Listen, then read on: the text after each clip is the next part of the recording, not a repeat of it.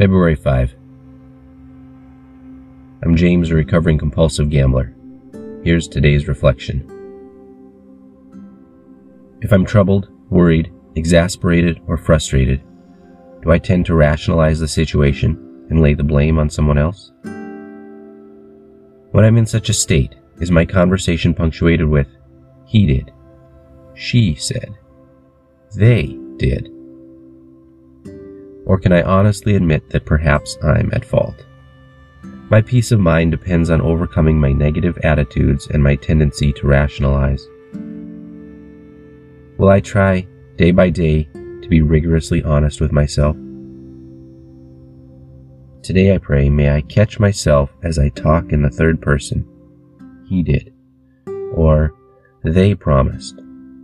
Or, she said she would.